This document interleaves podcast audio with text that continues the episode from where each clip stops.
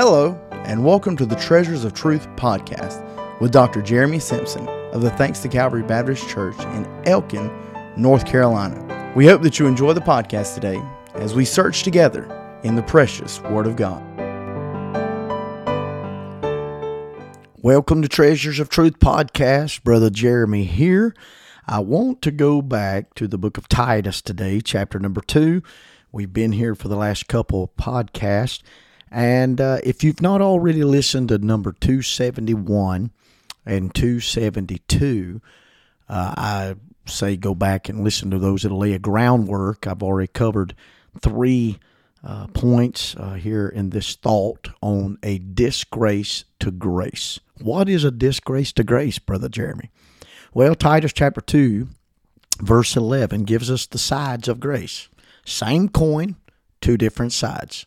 The Bible says here, Titus 2:11, "For the grace of God that bringeth salvation hath appeared to all men, comma, there's not a period right there.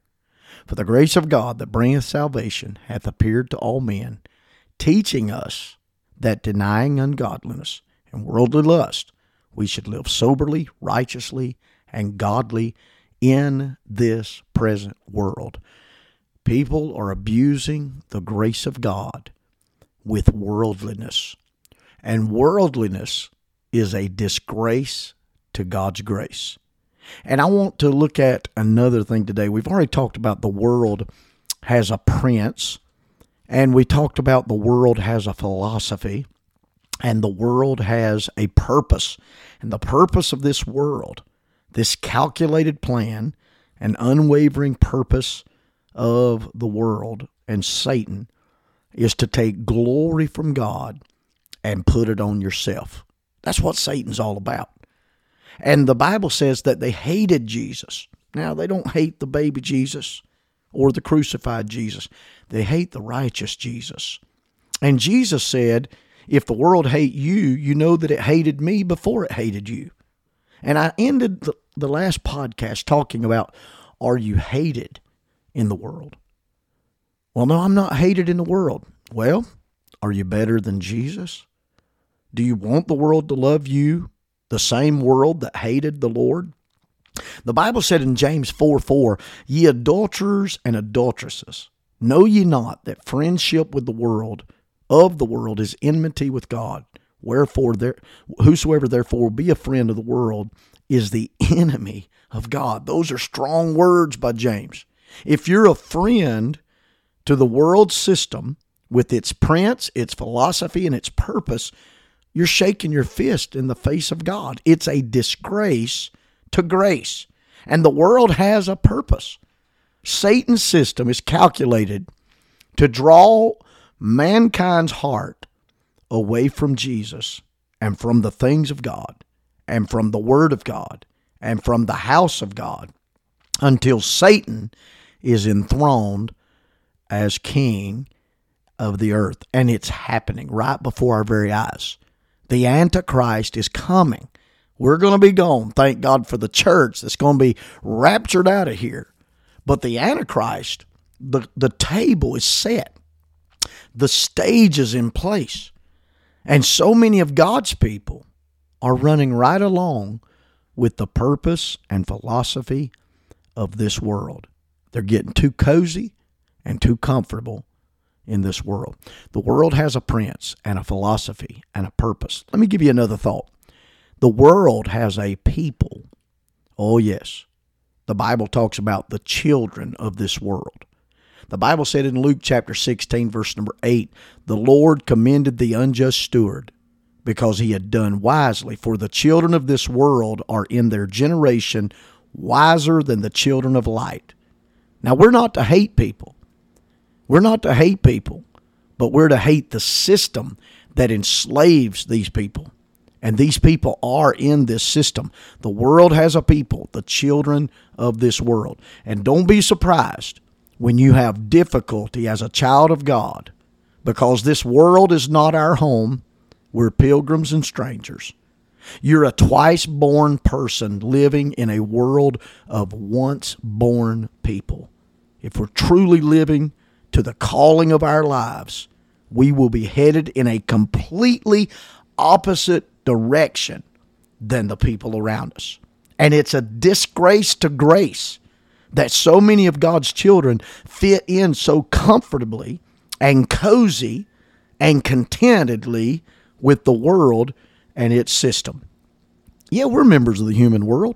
We're, we live in a physical world, but we're not to be a part of the satanic system. We're to be separated. It's the first calling of grace.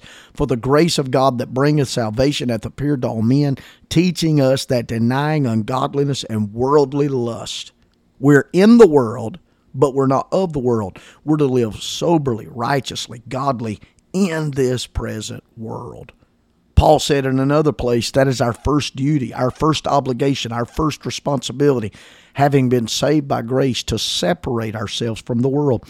Romans 12, 1 and 2. I beseech you, therefore, brethren, by the mercies of God, that ye present your bodies a living sacrifice, holy, acceptable unto God, which is your reasonable service. And listen, and be not conformed to this world, but be ye transformed by the renewing of your mind, that you may prove what is that good and acceptable and perfect will of God.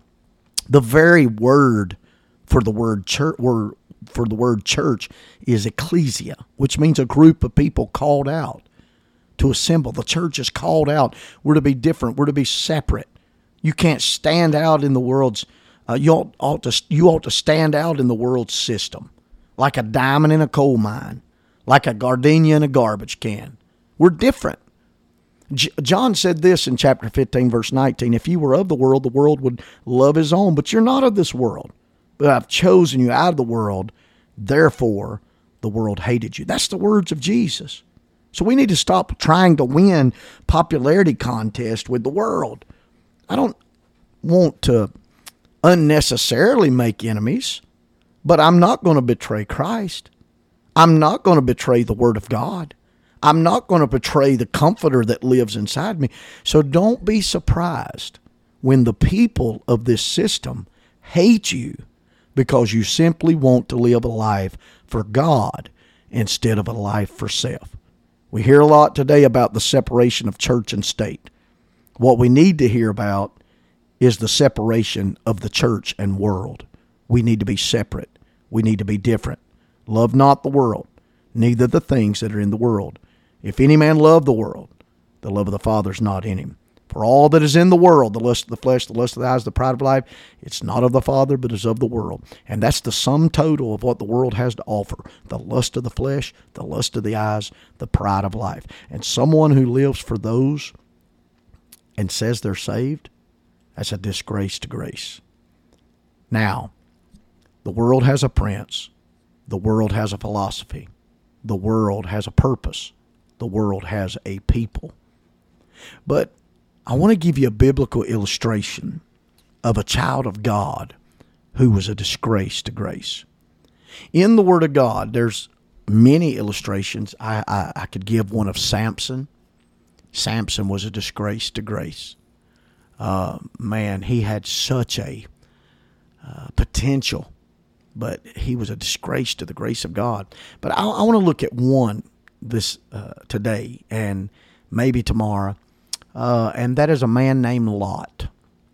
Because I don't know if there's a better illustration of this thought that I'm giving than Lot. Lot was a saved man. He was saved by the grace of God.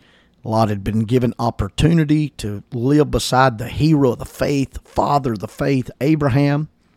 But even though he was saved by grace, he failed to learn the lesson that Titus 2:11 teaches us.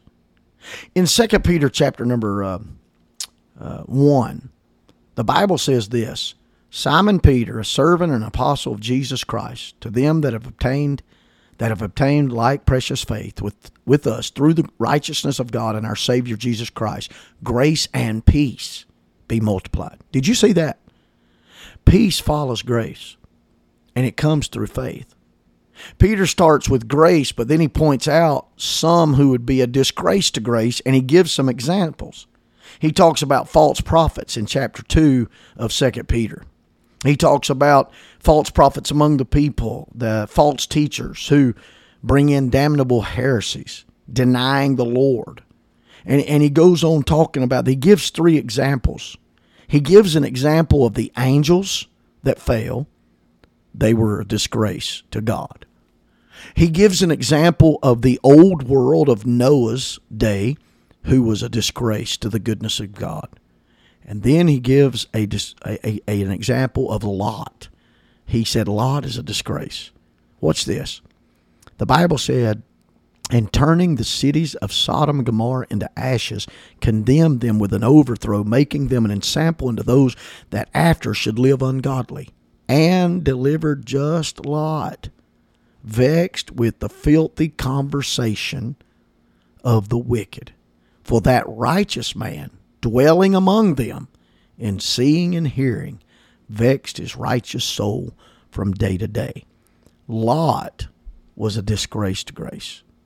And think about this individually. Don't think about this collectively.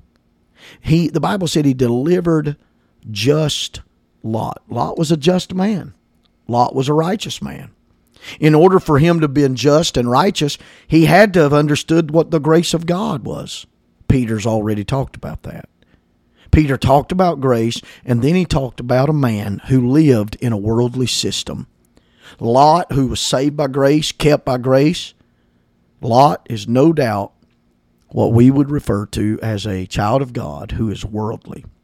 He had received the grace of God, but he did not deny the worldly lust. He's a classic example of a man who is a disgrace to the grace of God.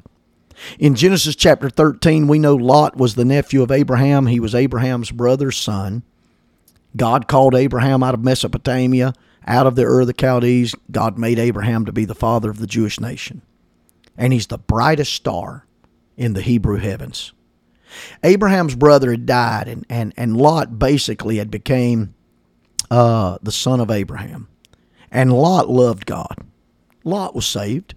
The Bible tells he was tells us he was a righteous man.